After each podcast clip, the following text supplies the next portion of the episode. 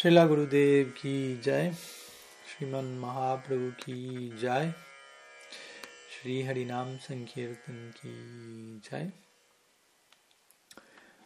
ग्रंथराज श्रीमद भागवतन की जय, श्री ब्राह्मण गीत की जय, गौर भक्त वृंद की जय, गौर प्रेमान हरि वो। So, pranam to all of you. Good uh, afternoon. Here I'm recording this lecture from Austria. Actually, the day you are seeing this video, I will be already in Finland, but actually, I will be arriving there. So, I didn't have the chance to connect live for sharing with you this time, and that's why we are sharing this recorded streaming for this time. I hope you may forgive me for that. Hmm and hope to meet you next week as well. So today we are sorry, continuing with our series of lectures on Sri Bhramar Gita. Uh, we are entering into the conclusive conclusion section of the whole series. We have been studying last class the last very last verse of Bhramar Gita, the tenth verse. And starting from today, for the next few weeks, we will be making some other series of lectures as an afterthought of this whole Bhramar Gita. Mm-hmm. What's the conclusion? What comes after? Which are the consequences of this bumblebee song? Mm-hmm. So we will start today with the first class of conclusion here. Maybe we'll we will have like seven or something. Mm-hmm. So I hope you you may have some patience to go along with this narrative. So today we will be studying some verses that come after the last verse of Bhramar Gita. Last verse of Bhramar Gita was verse 21 from the 47th chapter of 10th canto of the Bhagavatam. And today we will be studying verses 22 till 29. Hmm? But as usual, first of all, let's make some brief uh, recap of what we studied last week, where we were discussing the last verse, the 10th verse of the Bhramar Gita where Sri Radha addresses finally Uddhav after speaking like a mad woman to the bumblebee for nine verses. In the very last verse, according to Jiva Goswami, she addresses Uddhava, the official messenger here in the story, thinking, Till now I have not asked what I should have asked. And therefore, in her very last statement, some uh, request comes. So she says to Uddhava, Uddhava, hmm, it is indeed regrettable that Krishna resides in Mathura. Does he, he remember his father's household affairs and his friends, the cowherd boys? O great soul, does he ever talk about us, his maid servants? When will he lay on our heads his aguru scented hand? So this is the very last verse of Sri Bhramar Gita. In each one of these four, fourth lines, Sri Radha uh, expresses different sanchari bhavs, as we will see. Hmm? Gravity, humility, and steadiness, eagerness. Hmm? So to begin with, she expresses her gravity by asking about where is Krishna. Hmm? Krishna is in Mathura yet? Because the idea is we have heard, some news came to Braj that he went to Avanti for Gurukul with Sandipani Muni. So is he still in the Gurukul? Has he returned hmm, to Mathura? Will he go somewhere else? Hmm? Maybe he's going even further from Braj than Mathura, or maybe he's returning to Braj. Hmm? Of course, that's a, the, the, the real intention and idea of this question ultimately.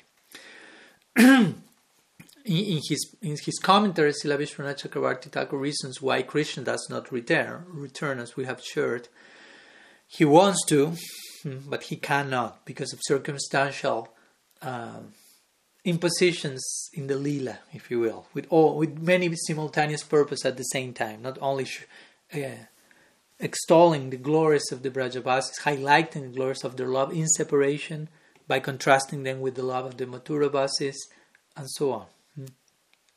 So in the second line, then she she asks about more specifically different camps, if you will, Vatsalya camp, Sakya camp, Madhurya camp, in that particular order, which corresponds with the ages of Krishnas, you know, Kumar, Poganda, and Kishore. So first she asks about if Krishna is remembering whatever he may be, uh, Mathura in this case, his father's household affairs, his house where he was born, all the all the remembrances from that time. Hmm? And then that's he remembered. The elders, also other elders like Upananda, his uncles and aunts and so on. Then going to the Sakya camp, that he remembered his friends. He has such nice friends, and all of them, both Vatsalya and Sakya, are in the condition of total devastation in separation from Krishna and Braj.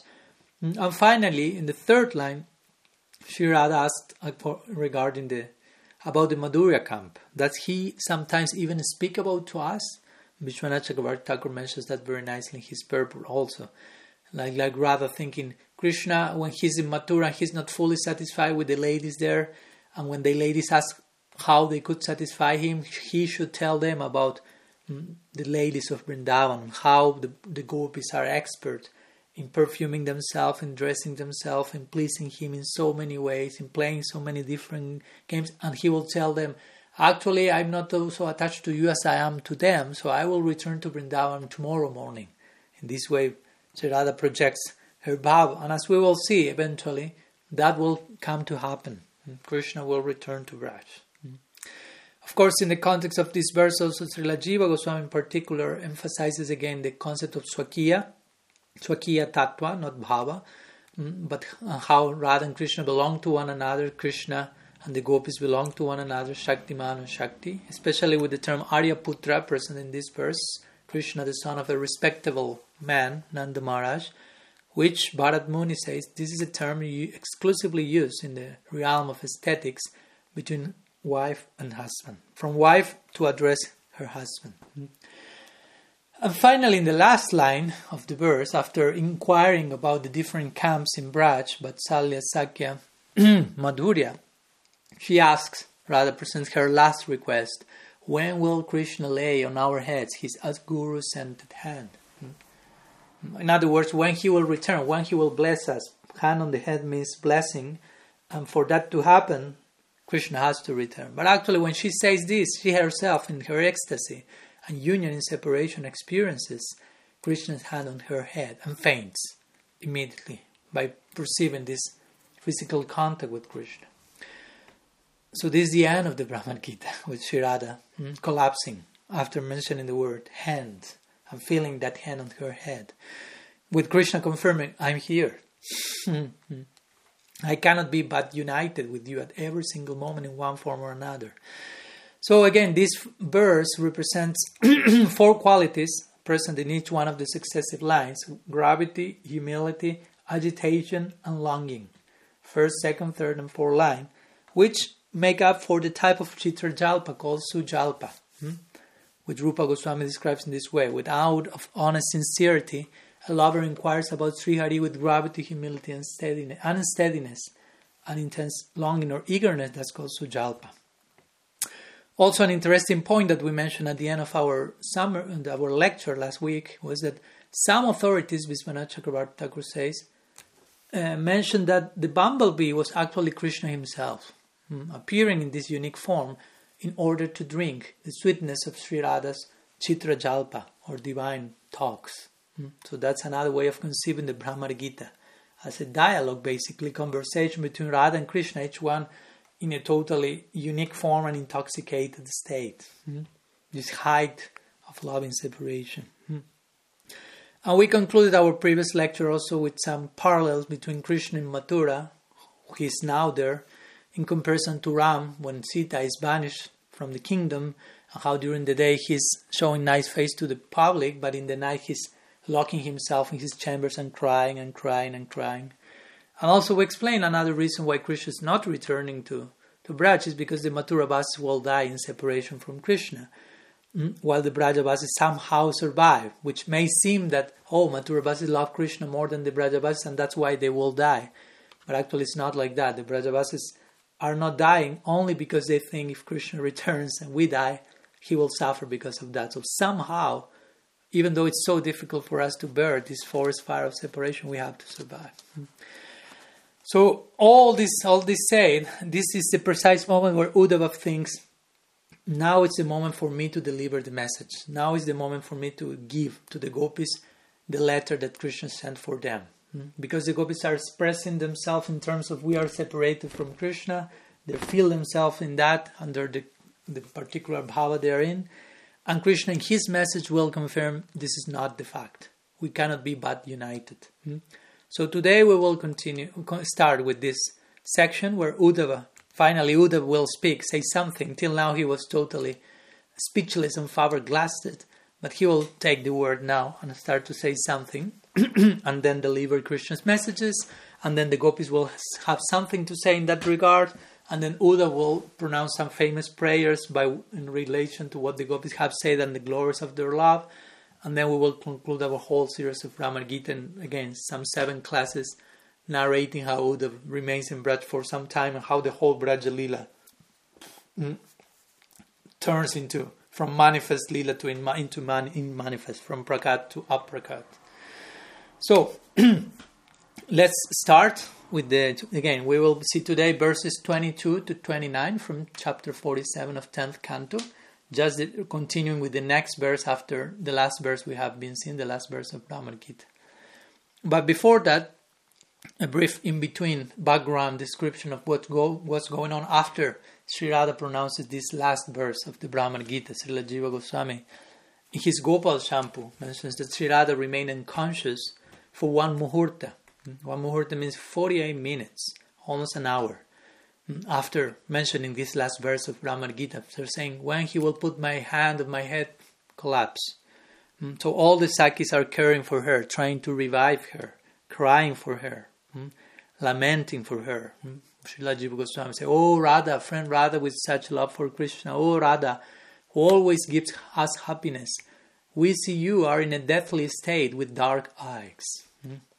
So, and at the same time, Jiva Goswami describes how Uddhava himself, who somehow is a facsimile of Krishna, appeared like he's spurti because of physical similarity and so on. He started to lament and trying to do something to bring Radha back to consciousness, by bringing close to her a fresh piece of Krishna's cloth, which holds Krishna's bodily fragrance. Krishna gave this to to have known all the things that will unfold and happen, even though Uddhava said, Why you are giving me this piece of your cloth? What's the practical purpose of that? And Krishna said basically, You will know in time.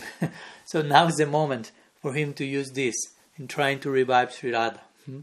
So to say that Sri Radha was situated in the center of the assembly, Uddhav himself was helping in that with great determination, and Uddhav, as we will see, will try to convince her and the gopis, you will meet Krishna. Hmm? So the Sakis were sitting all around, Sri in the center, and Uddhav trying to console them for a long time in order to relieve them of emotions. Jiva Goswami says, difficult for anyone to bear. Hmm? There are many of these descriptions in Shastra. What's the type of joy and sorrow that Sri Radha feels due to the unlimited degree of her love? Impossible to bear such a heavy load of both happiness and distress, ecstatic one, very intense, very intense. That's why she chose to cover embrace Krishna when he wanted to taste that himself as Mahaprabhu. Hmm. This is too much, she says. I will accompany you somehow because you will roll on the ground, you will smash your head on the wall. This is uncontainable, basically, impossible to contain. So, this is the, the stage in which from here on Uddhava will start to say something and so on. But before Uddhava takes starts to speak, Sukadev Goswami will pronounce one verse. Remember, all this is being narrated by Sukadev to Parikshit Maharaj. Hmm? So Sukadev Goswami in verse 22, I will read these verses since we will see many verses in each class from now on. I will read them straight in English, at least most of them. So verse 22 says, Sukadev Goswami hmm, said to Parikshit, having heard this, hmm, having heard this Bhramar Gita, Uddhava then tried to pacify the gopis who were most eager to see Krishna. He thus began relating to them the message of their beloved. So this is only one verse. Next verse, Uddhav starts to speak, but Sukadev Goswami puts in context how hmm, Uddhav reacted to the Bhramar Gita, which was the condition of the gopis. Krishna darshan lalasa, very eager to see Krishna, and what did he do in order to relieve them, to serve them in the spirit of honoring what he was witnessing coming from them. Hmm? So he tried to deliver the message. Hmm? Srila Jiva Goswami comments on this verse mentioning that Uddhav spoke to inform the gopis of Krishna's powers of, and the greatness of his prem in order to stop the transformations arising from their prem and to praise them in order to relieve their feelings of wretchedness. Out of respect, Uddhav did not speak to Radha directly. She heard through others. Hmm? So we will see that we'll try to present the discourse with lots of ingredients of Aishvarya hmm, and Krishna being God, trying to somehow dilute the intense emotionality that the gopis are experiencing in relation to Krishna as their lover. Hmm? But we'll see all this knowledge will drown in an ocean of Madhurya. and he's not speaking to Radha directly. There is this consideration if you have someone who is very, very much honorable and respectful for you, you, you, won't address the person directly. So that's what Uddhav is trying to show here how much respect he has for Radha after he has witnessed it, this degree of her prem in the Bhramar Gita. Sanatan Goswami, in his own commentary to this verse, says something similar he mentions that since uh, it wasn't suitable to begin to message immediately right after the very just immediate end of the Bhramar Gita, because the gopis in particular were so disturbed by the currents of Prem, then Uddhav waited for a minute and began to speak a while later. Hmm? And when the disturbance of Prem somehow lessened, he thought, okay, now it's the moment for them to hear the message. Hmm? And as we will see, he will start with statements expressing the good fortune of the gopis, mm. trying with that to counteract the gopis' misery and trying to make give them give up their disturbance, basically. So that's the intention of Uddhav. Again, he didn't spoke immediately, began immediately, but when he did so, was with the intention of hmm, relieving them and glorifying their prem. Hmm. He was really meaning that. So in this way, Uddhav began to speak as follows. So let's go to the next verse. Hmm? Verse 23. Sri Uddhav said, hmm, Certainly, you gopis are all successful and are universally worshipped because you have dedicated your minds in this way to the Supreme Personality of Godhead Vasudeva. Hmm? So here we'll start to see this uh, infiltration of Aishvarya. What Uddhav is glorifying the gopis and you are all successful. He will repeat that at the end of his staying in Braj. Metaparam tanubritu vigopavadu gobindeva nikilatmani rudhav. You have such a love for he who is the Supreme Lord, Bhagavan, Vasudev. Hmm. So for the gopis again, Krishna is not Bhagavan. Uddhav is trying to mix these two realities. No? In one sense, you have such a love for Krishna, and He is God. So you have such a love in this unique way for God. So with this, he's trying to dilute the intense emotionality of their prem because Uddhav thinks he, they may die if they continue escalating in this direction. So by saying here that Krishna is supreme, again, also at the same time, another purpose is that for us, for the rest of the world, Uddhav, the greatest sage and most sober personality, minister of Krishna and so on, if he says that the love of the gopis is the greatest, it means it is the greatest. And that's a point that Krishna wanted to make through the by sending him to Braj. So by here, Uddhav saying Krishna is supreme, therefore Uddhav, Uddhav shows the gopis have attained the highest success because he's the supreme and you have the topmost love for the supreme. Therefore, your love is supreme. Ultimately, that's the idea here. Jiva Goswami says something different. You, Radha, and all the gopis, having complete prem from Krishna, are worshipped by others. The type of worship you perform is worshipable. The type of love you have hmm, is the goal to attain, the ultimate goal to attain. Then I will skip some, I think only one verse, but a few ones. In verse 25, Sri Uddhav continues with his praise Hmm, of the gopis' position. He says, By your great fortune, you have established an unexcelled standard of pure devotion for the Lord, Uttama Shloka, a standard even the sages can hardly attain. Muktanama Pishidanam, Narayana Parayana, and so on. Many verses like this. So Uddhav implies here, hmm, your bhakti, according to our Purvacharyas, it consists of Mahabhav, and this bhakti is Nitya Siddha. In other words, you are Ragatmikas. You are made of love. You don't have love for Krishna.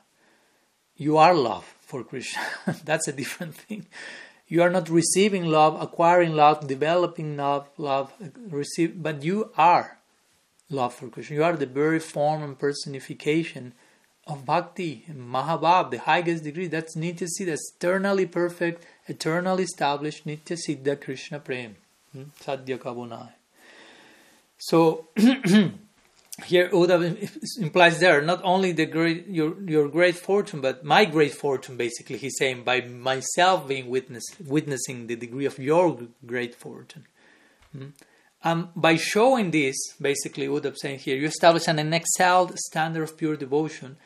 In other words, you, by your own example, you are preaching to the whole world. By your achar, you are doing prachar. Hmm? Just by people hearing about the degree, the intensity of your surrender and love for Krishna, um, I mean, your conduct in itself is the most powerful type of discourse hmm? because your conduct is made of incomparable bhakti that we call prem. Hmm? So follow you, you are the very forms of ragatmika bhakti. Therefore, following in your footsteps, Raganuga Bhakti will be spread as a practice in the future. That's what Mahaprabhu comes to give. Prema Rasaniri Ase Korite Ashwadan Raga Marga Bhakti Loki Korite. He came to preach Raga Bhakti to the world. And that Raga Bhakti has to do with following in the footsteps of the Ragatmikas. so here the gopis are those Ragatmikas, some of those, of course, not only the only ones, but in this particular case.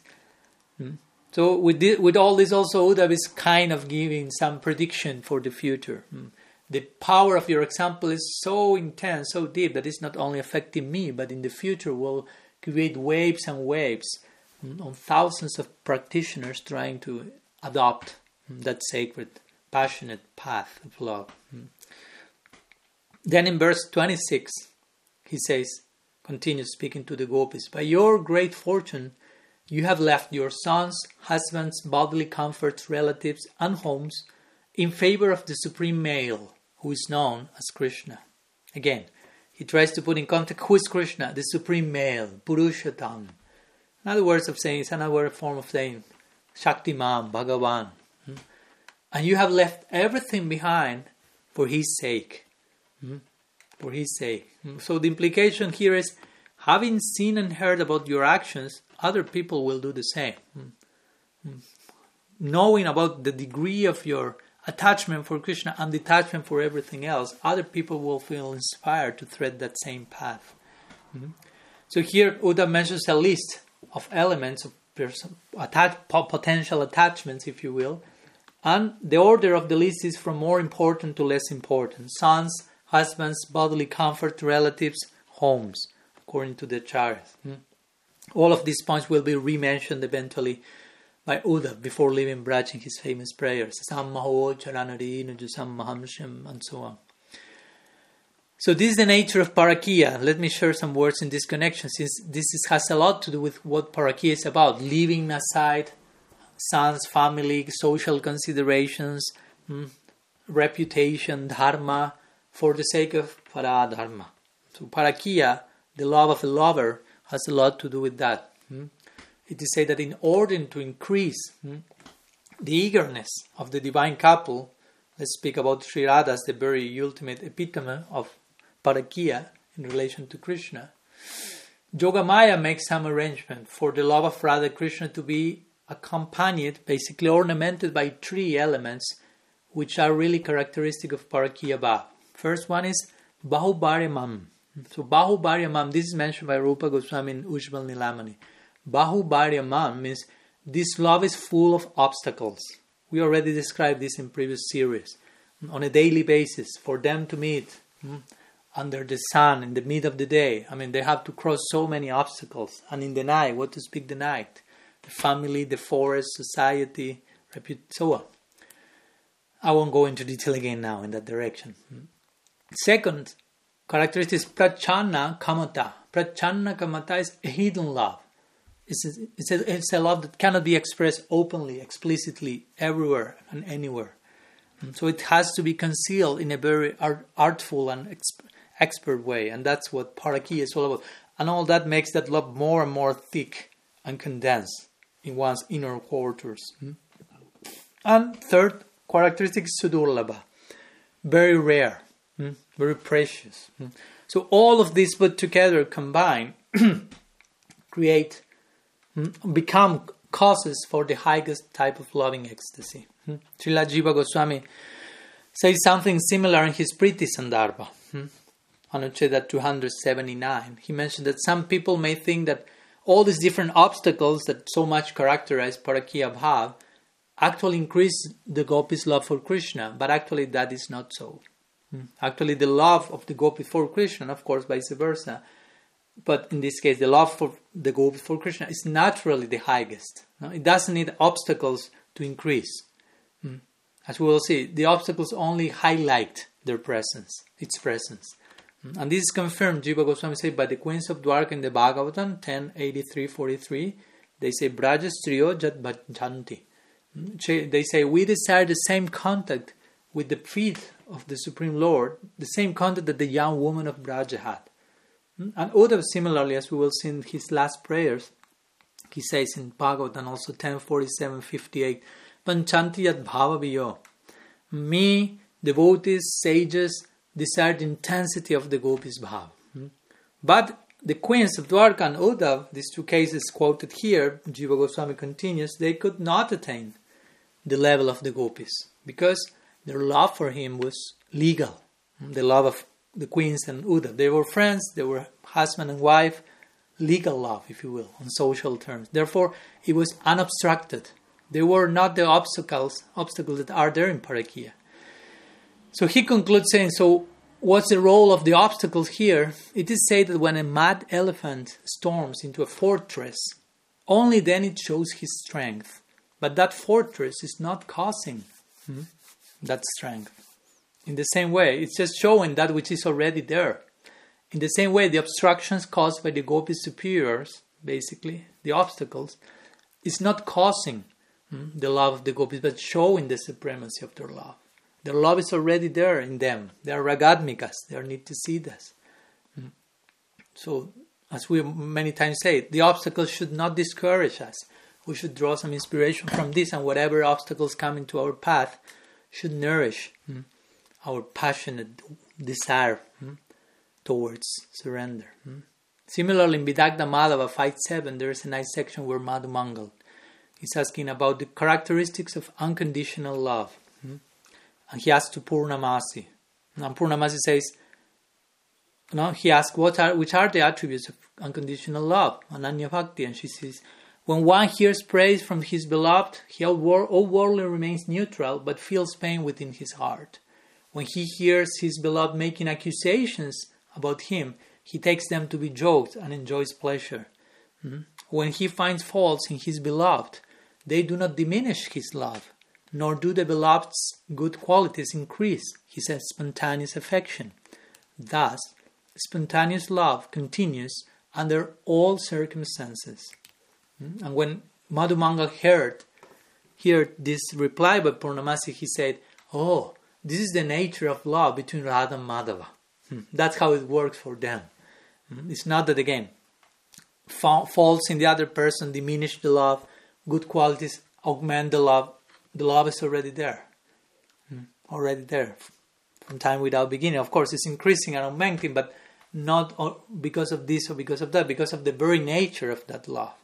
That's what we call unconditional love. There are no conditions hmm, for that love to be this or that, but it's spontaneously growing. Nityasiddha. Hmm. So then, after Uddhav said this, glorified the gopis again, you have left all many things for the sake of Krishna. And the gopis reply, not explicitly in the verses of the Bhagavatam, but in between the lines.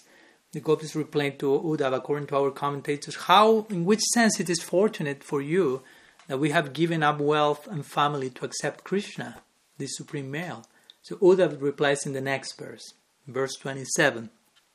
He says to the gopis, You have rightfully claimed the privilege of unalloyed love for the transcendental Lord, O most glorious gopis. Indeed, by exhibiting your love for Krishna in separation from him, you have shown me great mercy. And now he more officially states his own good fortune by witnessing their good fortune, the good fortune of their prem. Hmm? Hmm. And here, here we'll we'll spend some time with this verse a little bit. It's very interesting. There's one expression here called Sarvatma Bhava, this original Sanskrit, which Jiva Goswami translates Uddhav saying this to the gopis: You have all bhavas up to Mahabhav, Sarva Atma Bhav. No? So all these developments of Prem, Prem, Sneha, Man, Pranaya, Rag, Anurag, Bhav, Mahabhav, and all the sub developments of Mahabhav. Hmm? So that bhava that you have for the Lord, Sarva Atma, Atma can mean also Krishna. Atma means body, mind, soul, so many things. And also can mean Krishna. He's the Atma of the Atma. So you have Sarvatma Bhava. You have all types of Bhavas for Krishna, up to the highest one, Mahabhav. So this Bhava, hmm, that you have for him makes him be in control by you. Therefore, he's not far from you. Now Uddhav is trying to, with this type of words, to give relief and hope to the gopis. And he's coming. Mahabhaga, he said. He calls him Mahabhaga means, oh great, great fortunate ones. Hmm. Separation, as you perceive it, is only external, as we'll see today at the end also in the, in the next class. So you should not absorb your mind in that exclusively as thinking we are separated. I think that this separation, Uddha basically concludes according to Sri Jiva here. I think that separation has appeared externally, only in order to give mercy to me by showing the greatness of your prem. So I think that Jogamaya made this arrangement. Of course, Uddha maybe may not speak in those terms. We are saying that in order for Uddhav to witness hmm, this particular scenario of Raj in Vipralambha, in separation, hmm, the greatness, to extol, and to highlight the glories of the Prem. Hmm. So, in other words, the gift that Uddhav feels he received was to realize, oh my God, Krishna never leaves Vrindavan, as we know, ultimately. This is the, the insight he's starting to receive more and more at this point. Remember in the Chaitanya Charitamrita, we read when Mahaprabhu was instructing Rupa Goswami, he said, never take, he, he instructed Sri Rupa, never take Krishna out of Vrindavan. Hmm? In other words, whatever the appearances, Krishna never abandons his devotees. Krishna never abandons, never abandons his abode. Hmm? And of course, this instruction was given while Sri Rupa was writing his Lalita Madhava, his play, which describes in detail the departure of Krishna from Braj, as we know. So, uh, to accommodate Mahaprabhu's instruction, Rupa Goswami made numerous changes in his play, and basically he concluded saying that Jogamaya made, made an announcement mentioning all these events where Krishna seems to leave Braj are somehow a bad dream or hallucination that Jogamaya herself created for the sake of pastimes, of nourishing the whole dynamics of the Lila. Hmm? In fact, the conclusion is neither Krishna nor the gopis had ever left Gokul, as we mentioned once over and over again. He never puts a step out of Braj. Hmm? So Uddhav tries to make this point here, again with the word sarma, Sarvatma Bhava, hmm? glorifying the gopis. You have such bhava for the for Atma, for Krishna. I mean, he cannot leave this place for a moment. Hmm? This bhava or Mahabhava is the seventh, again, manifestation of Prem in all these developments from Sneha to Mahabhav. Hmm. And this manifests only in you, not even in Lakshmi, interestingly. Hmm.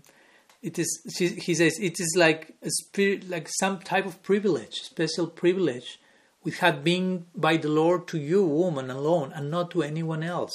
Adikritya is the term in Sanskrit originally here. You have received this particular privilege of having this love for Him. Your love is uniquely competent. That's called by Rupa Goswami, Samartha Rati, in comparison to other forms of uh, of romantic love. Hmm? Samanjasa Rati, Sadharani Rati.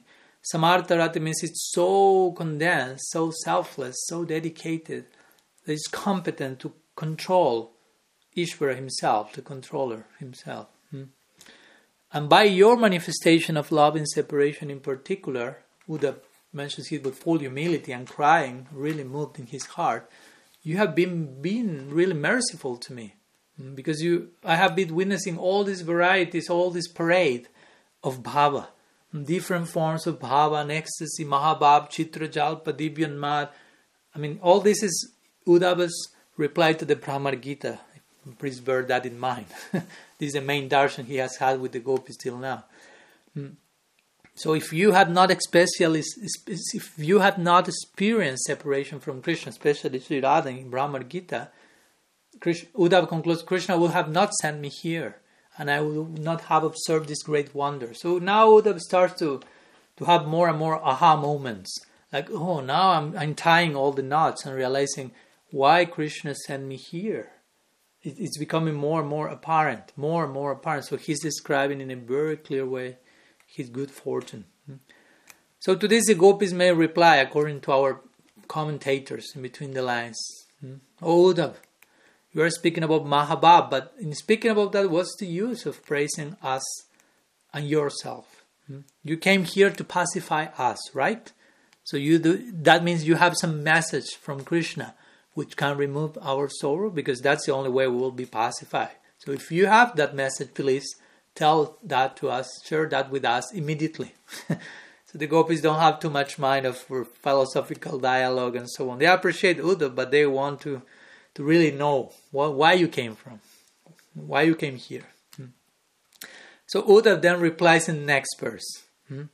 When he tries to console the gopis and, and he see oh he says oh they are in a better condition now so I can start to deliver Krishna's message, message here. He will introduce the verse the message in the next verse and then start officially with the message. So, according to some commentators, Uddhav says, okay, now they are in a more balanced way so I can share the message. Or Jiva Goswami makes, gives another point but makes the same idea as Uddhav is upset on not seeing any decrease in the gopis' agitation. And he thinks, therefore, okay, the only way they may recover then is by hearing Krishna's message. So I will simply begin to speak. So whether they got more balance or, or, or not, because of whatever those reasons, Uddhava considers this is a moment to present Krishna's messages. So text 28, where Uddhava will introduce the message, he says, My good ladies, now please hear your beloved's message, which I, the confidential servant of my master, have come here to bring you. Hmm? So he's introducing for a moment, creating the, the, the moment, the proper moment. So here, interestingly, Uddhav described himself as Rahas Karaha, which means someone who, the executor of confidential duties, basically. Hmm? Kara, Rasa, Rahas comes from Rahasya, or secret, and Karaha refers to someone who is doing, who is doing secrets, basically. or executor of confidential duties. So, what's the implication here? Of course, he's the messenger of Krishna, so by this, Uddhav is hinting to the gopis, you should seek out some hidden import in Krishna's message. I will repeat Krishna's message, but I, the message is beyond my own head actually. I know I'm delivering something confidential, but it's so confidential that me myself, the messenger, I'm not aware of the full implications of this message. So you, you, you I, I see because of your prem, you will have the capacity of seeing in between the lines, of hearing implied meanings of this message. So that's why Uddhav himself presents as a deliverer of confidential messages, Ras, Rahaskaraha. So it is said that when Krishna wrote his message, hmm, he was so affected emotionally, hmm, internally to the gopis, he, he wrote it with his own hand that his letter, his writing, handwriting was difficult to understand.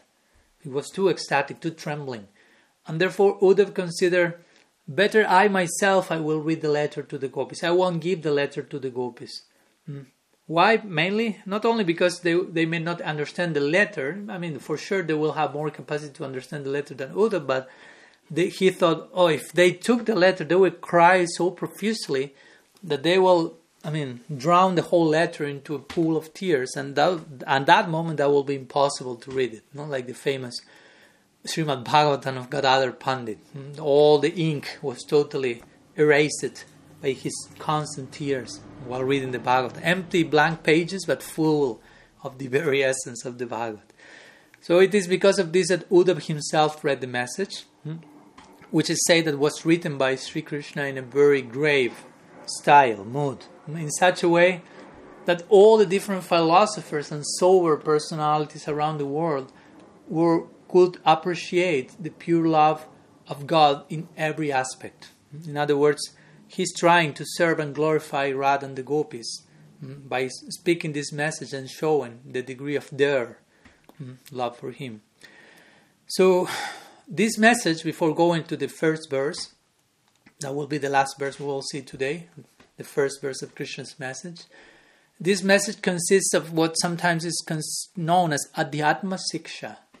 Adhyatma Siksha which is instruction about the nature of spirit, Brahman, and the soul in more philosophical Upanishadic terms, abstract presentation. Hmm.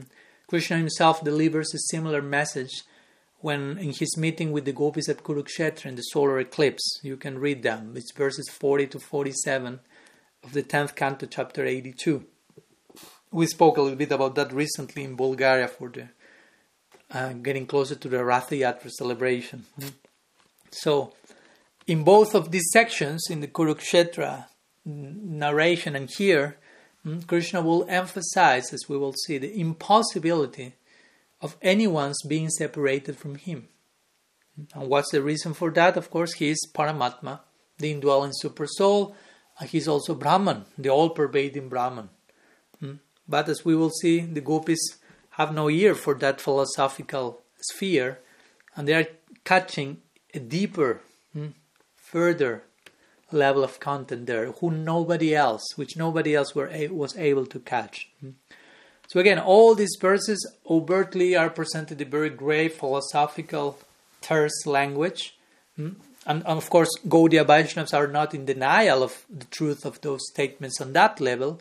But since for the Gaudiya, their personal Ishtadev, their personal expression of the Supreme is Krishna in Braj, and that Krishna in Braj supersedes hmm, all the other features of the divine, namely Paramatma and Bhagavan and Brahman, and even other forms of Bhagavan.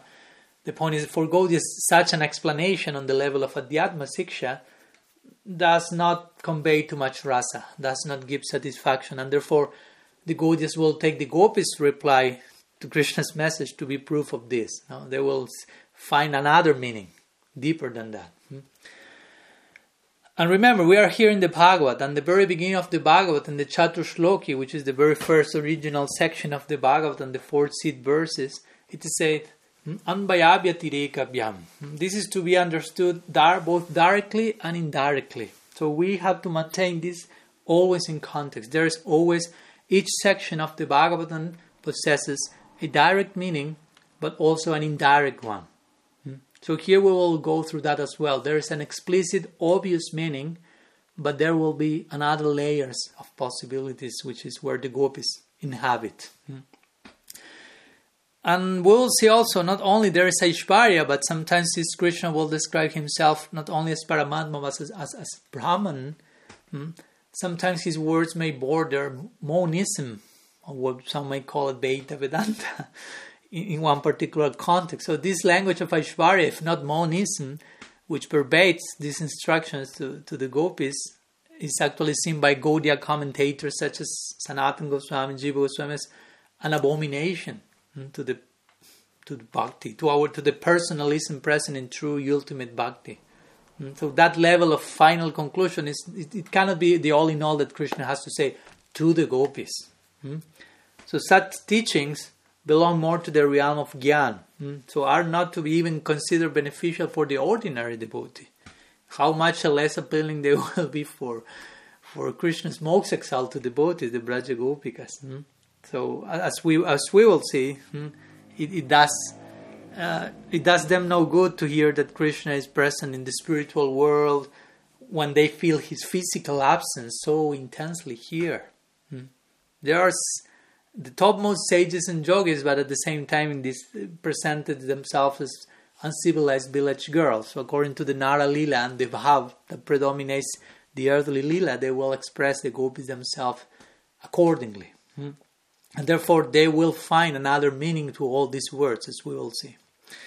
So, after this introduction, we will share today the very first verse hmm, of Krishna's message to the gopis, which may be one of the most well known ones which is verse 29 of this 47th chapter of 10th canto. Totally, there are nine verses. So today we will see one, and we'll close our session today here. And in the next meeting, we will see the eight remaining verses if we have time. So let's go to the first one. It says like this The Supreme Lord said, speaking to the gopis, You are never actually separated from me, for I am the soul of all creation, just as the elements of nature, ether, air, fire, water, and earth, are present in every created thing every created thing. So I am, impre- I am present within everyone's mind, life, air, and senses, and also within the physical elements and the modes of material nature. So, this is the first uh, message hmm, that Krishna sends to the gopis through Uddhav. So, let's try to unpack the meaning of this verse. You can see very overtly, very clearly, Krishna speaking in very abstract Aishvaric terms. I can I'm not separated from you, which is the very first point Krishna wants to make. Do not think we are separated. But then he starts to share some analogies, as we will see, with the elements of nature and so on. So let's see what our Purvacharyas had to say in this connection, beginning with Vishwanath Chakravarti Thakur in this, in this case. So he says that Krishna's first message, this verse, this verse gives again instructions in philosophical language will act one he says to reveal the unassailable, unassailable invulnerable basically strength of the gopis prem to the most intelligent scholars as we mentioned beginning with uddhav hmm? and second hmm, this message has to do with hiding the greatness of the gopis love from the dull-minded hmm?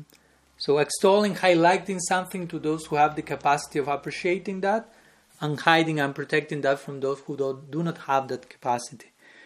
And then Vishwanath says, This verse, therefore, and the rest of this series, nine verses, serves a dual purpose like the Mohini incarnation, who behave differently in relation to the devotees and the demons. Remember the Mohini avatar of Sri Krishna appearing like a beautiful lady and chanting when the Asuras and Suras and Devas were like churning the ocean for obtaining Amrit And Mohini cheated the Asuras, took the, the nectar from them and gave that to the to the Devas. Hmm. So similarly, this series, this section will hmm, highlight and benefit those who have the capacity and somehow cheat those who do not have the eye to appreciate that.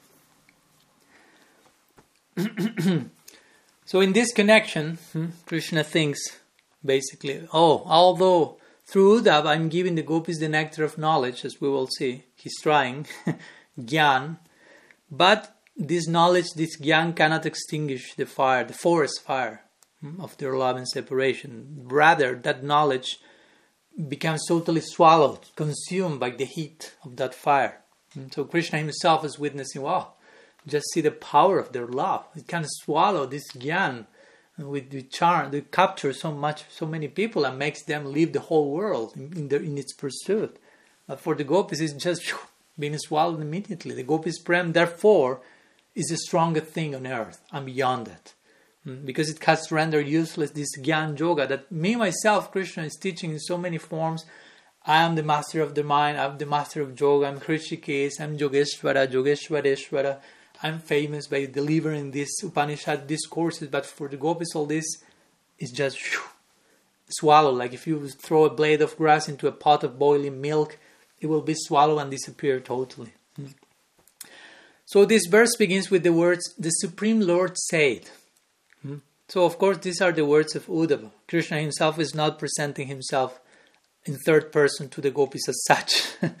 the Supreme Lord said. But Uddhava himself is trying to insert Again, these Aishvarya elements trying to dilute the emotional intensity of the gopis. Hmm? So these are Uddhav's words. The Supreme Lord say. What's the reason again?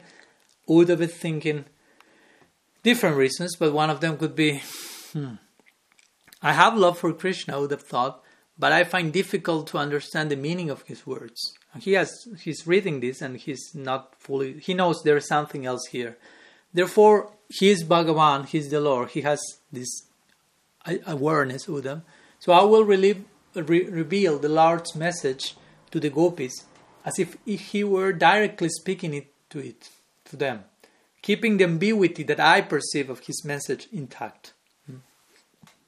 I won't try to give any interpretation. I will just share whatever he say there, and that's a good good take, no? Because if Uddhava is trying to explain something he himself does not understand, that will really greatly disturb the gopis. So the gopis are able to hear the message as it is mm, and draw the ultimate meaning according to their bhav, and through that sprinkle Uddhav with their own insight and realization.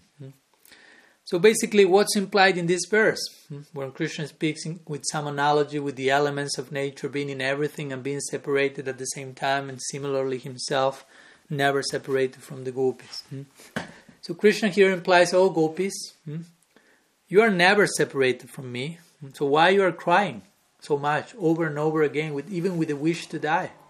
And of course, the gopis may reply to this, according to Vishwanath uh, in which sense you say you are not separate from us? I mean, you are not here. Hmm?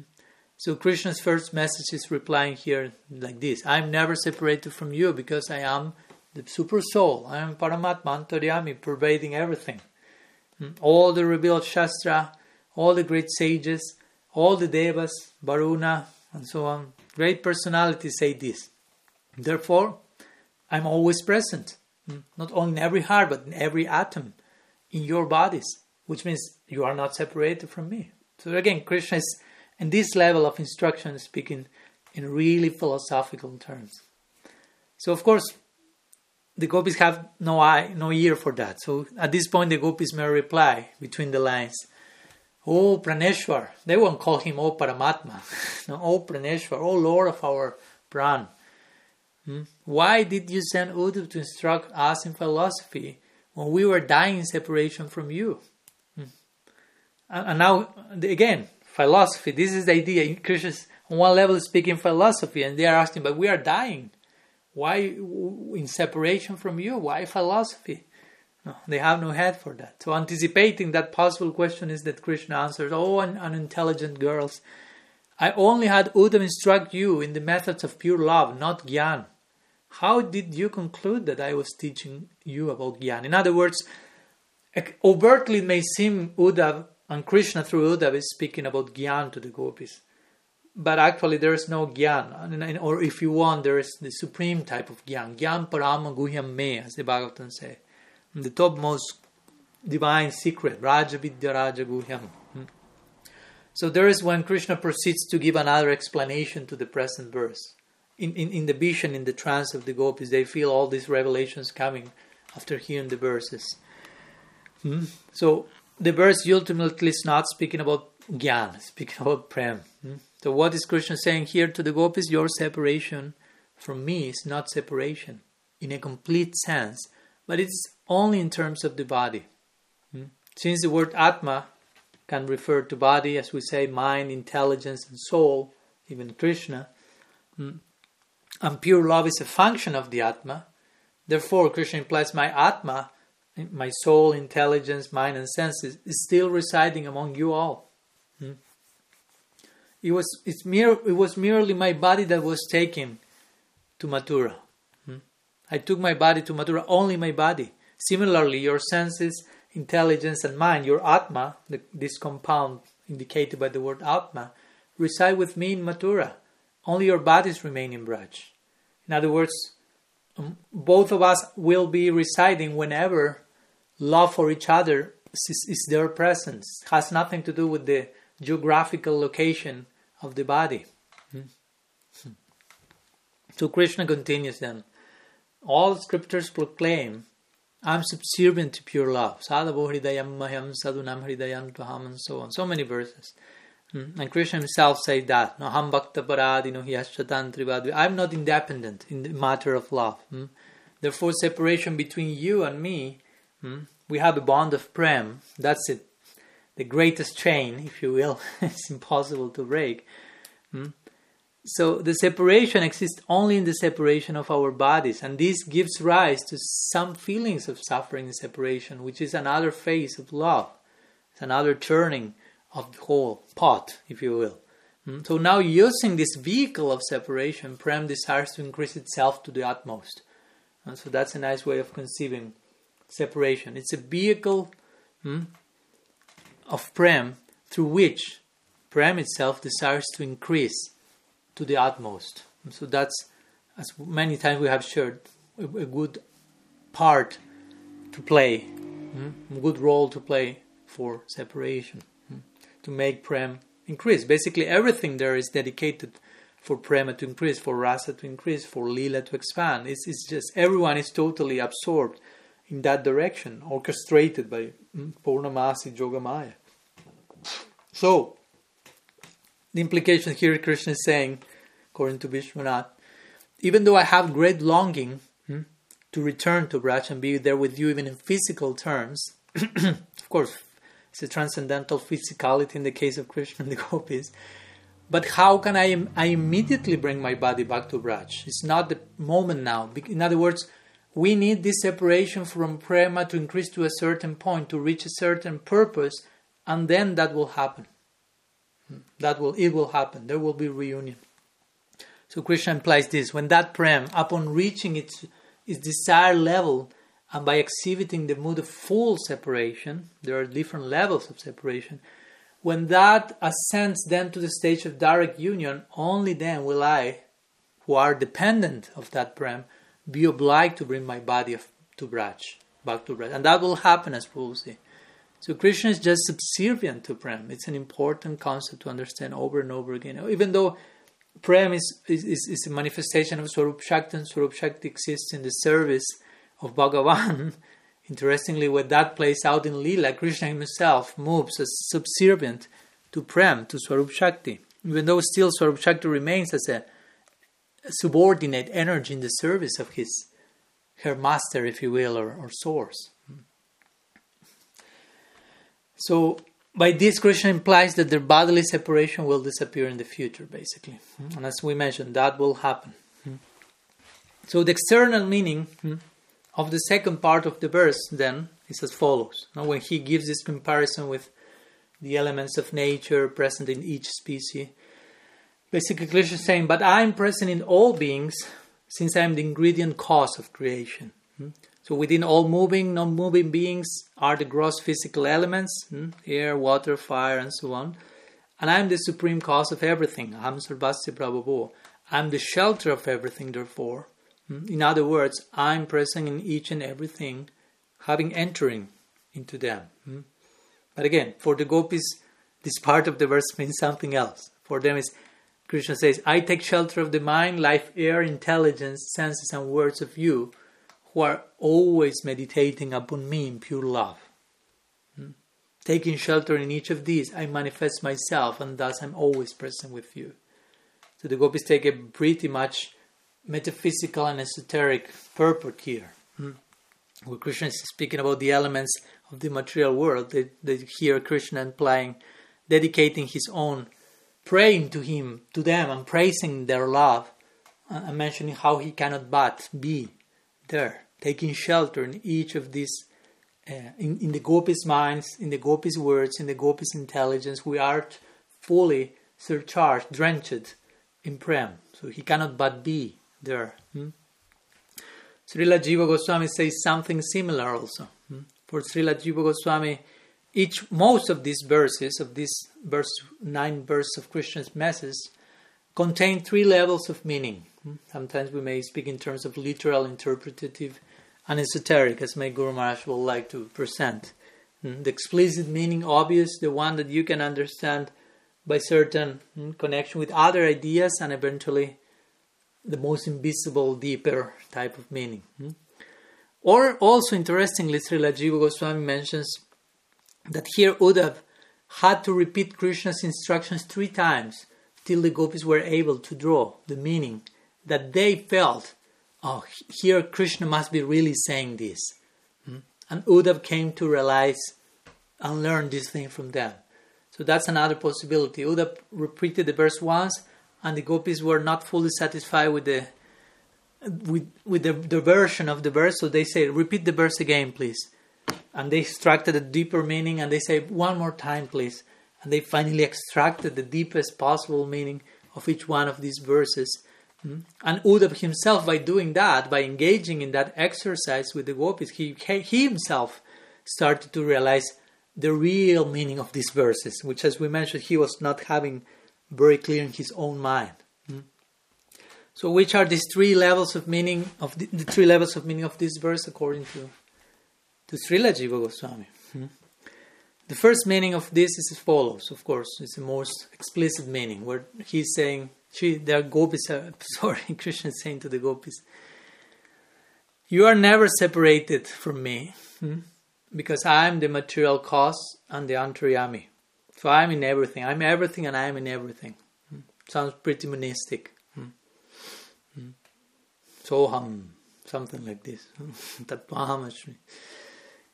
so here in this, the gopis start to think, according to Sri Jiva, oh, he's teaching us Brahma Gyan. And he's identifying everything with himself. We don't want to hear that. This is not pleasurable for us. This is not giving hope. So then they ask with indifference, what else is there? Like like similar Mahaprabhu asking Ramananda Roy, go deeper. That's superficial. Say more. Augment those truths. Hmm. So here again, again, Uddhav repeated what was written for a second time, following Krishna's instruction, in order that the gopis will quickly understand the desired deep meaning. So the second meaning, after the second repetition of the verses, there's no separation from me, Krishna is implying the verse by making all efforts, sarvatmana, a word in, in the Sanskrit of this verse, there is no separation from me because my spurti always exists internally and externally. In other words, gopis are continuously having visions of Krishna, externally and in their inner self. And therefore, in this way, there's not possibly any type of separation because he's always appearing in, in their life, in their daily life, internally and externally. But as we will see, for the gopis, this is not enough to have visions of Krishna. They want him back in every single sense of the term. So, in the third level of meaning, before reaching that, the gopis began, began to wonder in astonishment like, again and again he has written the same words because they are hearing the same verse over and over. so they conclude there must be success, successively deeper meanings. So the third repetition, hmm, Jiva Goswami mentioned, denies that he will appear as Spurti, and in the case, he will come directly.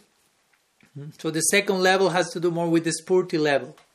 Hmm? The first meaning has to do with the universal level. I'm everything and nature and all the elements. Second level is, okay, in my particular form I manifest. You have visions of me. But the third meaning, as we'll see, has to do with I will go there physically, if you will. Hmm?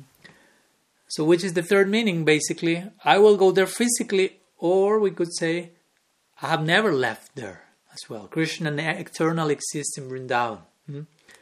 Hmm? In other words, Krishna resides in these places eternally. He cannot but stay in Braj because of the force of the love there.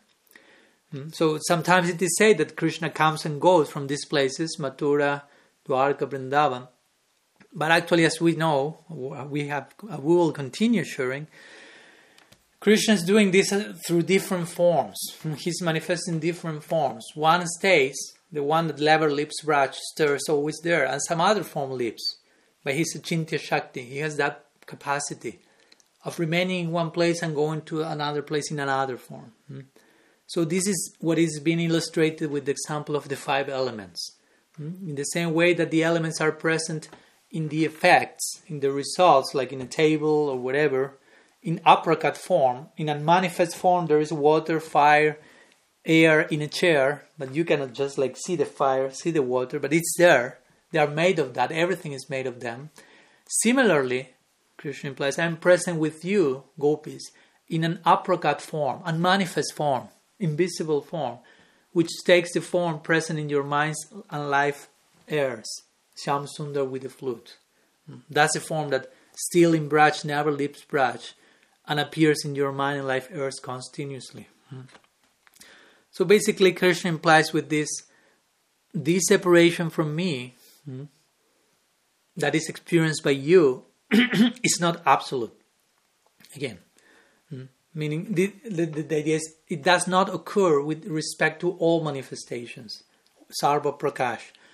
you are not separated from all of my forms. Rather, your separation is experienced only with regard to one single manifestation, to one single prakash. Prakash means manifestation. Hmm? Remember, prakash are represent a, dimension in which the lila unfolds. This I know this is differ- difficult to understand with a limited head, but this is the notion in the in the realm of the lila. There are different prakashas. Prakashas means various dimensions in which the lila unfolds simultaneously. and we are to enter there. Hmm. So Krishna implies this idea here. Your separation is experienced only with a single window, a single portal, a single prakash dimension, which is present within the visible prakat lila. Hmm. But in relation to other prakash, which are in the aprakat lila, in the unmanifest, there is indeed union, constant, permanent union. Hmm. So this is the intended sense. Remember, Krishna is has this capacity. He's omniscient. At the same time, he manifests different simultaneous forms in different dimensions without stopping existing in the other places. And mm, so we can speak in terms of simultaneous coexistence of localization, mm, basically. Mm, and when he appears at the same time in different places in his medium sizedness, if you will, and at the same time retaining his omnipresence. That's the result of Swarup Shakti of Prem impacting Brahman, the Absolute. The Absolute, who is everyone, everywhere, sorry, becomes localized by the force of Prem, takes a shape, being carved by Prem, but still remains omnipresent, omniscient, omni, omni, omni. And each one of these forms, interestingly, is complete in itself. Hmm? Srila Rupa Goswami describes all this very nicely in his Laghu Bhagavatamrita, all these differences different prakashas and avatars and expansions and forms of Bhagavan. And not only the original is full, but every other form is full as well. Om Purnamada Purnamidam Purnat Purnamudachate. Hmm, Purnasya Purnamadaya Purnamiva Vasisyate, say the Upanishads. Hmm. So let me close with some words shared by Srila Jiva Goswami in his Krishna Sandarbha. Some interesting points he makes. In this same connection, already we made the same point, the, the main point in regarding the three levels of understanding of this verse. Basically, he says there when he's analyzing Bhagavan's Krishna's Bhagavan Sri Krishna's realm and associates and the nature of their exchange, that it is to be understood that because these prakashas, these dimensions, are the existential ground hmm, for different acts, different leelas, Bhagavan virtually assumes out of his own will a different sense of self, that's what we call abhiman, and a state of mutual unawareness in regard to each other of the other forms, in respect to each of the various prakash, in order to nourish the aesthetic rapture appropriate to specific leelas. Hmm? So, only for the sake of lila, only for the sake of nourishing rasa in lila, hmm? It is that Bhagavan assumes out of his own volition and will different forms, and each one of those forms is unaware of the other form. Even though he has the potential of being aware, of being omniscient, here we are speaking of Krishna in Braj, Nara Lila. Hmm? The degree of the of Shakti is such that he becomes covered hmm? by love, basically. Hmm? So he assumes different abhimans, different independent expressions of will of individuality in his different forms. It's not that there are many forms, but each one is doing the same thing, thinking the same thing, feeling the same thing simultaneously. It's not happening like that. Again, this is maybe difficult to understand, but we are speaking about God and God in Braj. Braj means that place where everything is possible, especially for God. Mm. so and this, the, the, important point also that on top of this Jiva Goswami makes is that this same state of affairs applicable to Bhagavan should be also understood to apply to his associates as well, because they are all his potencies. Mm, so Shaktiman is engaging in particular lila, but engaging in lila means engaging with Shakti. Mm, lila means the interaction between Bhagavan and his associates. You take out the associate, there's no lila you just leave Bhagavan alone. Which lila you have there? you need associate, you need potency, Shakti. So all these criteria applicable to Shaktiman is applicable to Shakti as well. So these associates have also, say Jiva Goswami, different prakashas, dimensions, as we see For example, in the case of Sri Devaki or other associates of Krishna, when Krishna is marrying 16,000 uh, simultaneously princesses in Dwarka. Mm-hmm. Simultaneously. And Narada is traveling around the different palaces, 16,000 palaces, where are 16,000 Krishnas marrying 16,000 uh, wives, different, different Krishnas, if you will. and there are different devakis and different associates participating in each one of the 16,000. So they are expanding according to Krishna's expansion for the purpose of Leela. Hmm? Interestingly. This is happening in Dwarka. what to speak how all the things express itself to the utmost degree in Braj. So in this way, hmm, it has been established that there are different prakashas, different dimensions of unfolding of the lila, and different types of abhiman or self-identities and actions corresponding to Bhagavan and his associates in those prakashas. Hmm. So such being the case, hmm, when Krishna, for example, went to Mathura, we are in that situation now, at that time, the gopis, in their forms within the aprakat prakash, try to follow the, the, the Sanskrit terms, please. Aprakat prakash means the unmanifest dimension. They experienced union with the aprakat prakash of Krishna, which is situated in a specific manifestation in Vrindavan, beyond, again, external sight, but it's there. And the same gopis in the prakat prakash, in the manifest dimension, in those forms, inside the Prakat Prakash of Vrindavan, they felt separation from Krishna in that particular dimension, while in other dimension they were meeting him constantly. Hmm? So Krishna himself was in that Prakat Prakash before, but then left to Mathura in that particular dimension. Hmm? And therefore it is said that that's why Krishna rightly said your separation from me is never possible in an absolutistic sense. Again, it's only in relation to one particular prakash and that separation with a particular purpose to nourish our mental union, even in that prakash. Hmm? And, on the other side, again, this state of permanent eternal union beyond the ordinary sight, we may call it the supreme secret. Hmm? And that's why it has been spoken of in, in a highly concealed way or roundabout manner, hmm? because it's a pretty esoteric and confidential affair. Hmm? So, according to this understanding, just to conclude today, we could say it is certainly possible for Krishna to have both union with and separation from a particular associate simultaneously on different dimensions of being. He's united with one in one dimension, separated from that same but different person in another dimension. As the same, going back to the analogy of this verse, as the, as the five elements earth, water, fire, ether, and so on, are always one and different from creation. They are present in all, every created element, but they are separated as well, invisibly. Hmm. So, if the gopis had been separated, and, and, and, this is also a common sense point to conclude, if the gopis were act, had been actually separated from Krishna in an absolutistic sense, or in other words, if they have been separated from Krishna regard, with regard to all prakashas, to all dimensions, they would not have been able to survive. Hmm. I mean, they would not have been able to survive anymore that you can endure without air. Hmm. Indeed, separation from Krishna on all dimensions of beings, on all prakashas, prakat, aprakat, absolutistic, is totally impossible for, for someone like the gopis. Hmm. So that, that that's and this is again further proof that they are still uniting with him in so many of these prakashas. And this very example is of the material elements, as you may recall, is also present in the third of the fourth Chatushloki verse of the Bhagavatam, verse 34 of 9 chapters, second canto. Hmm?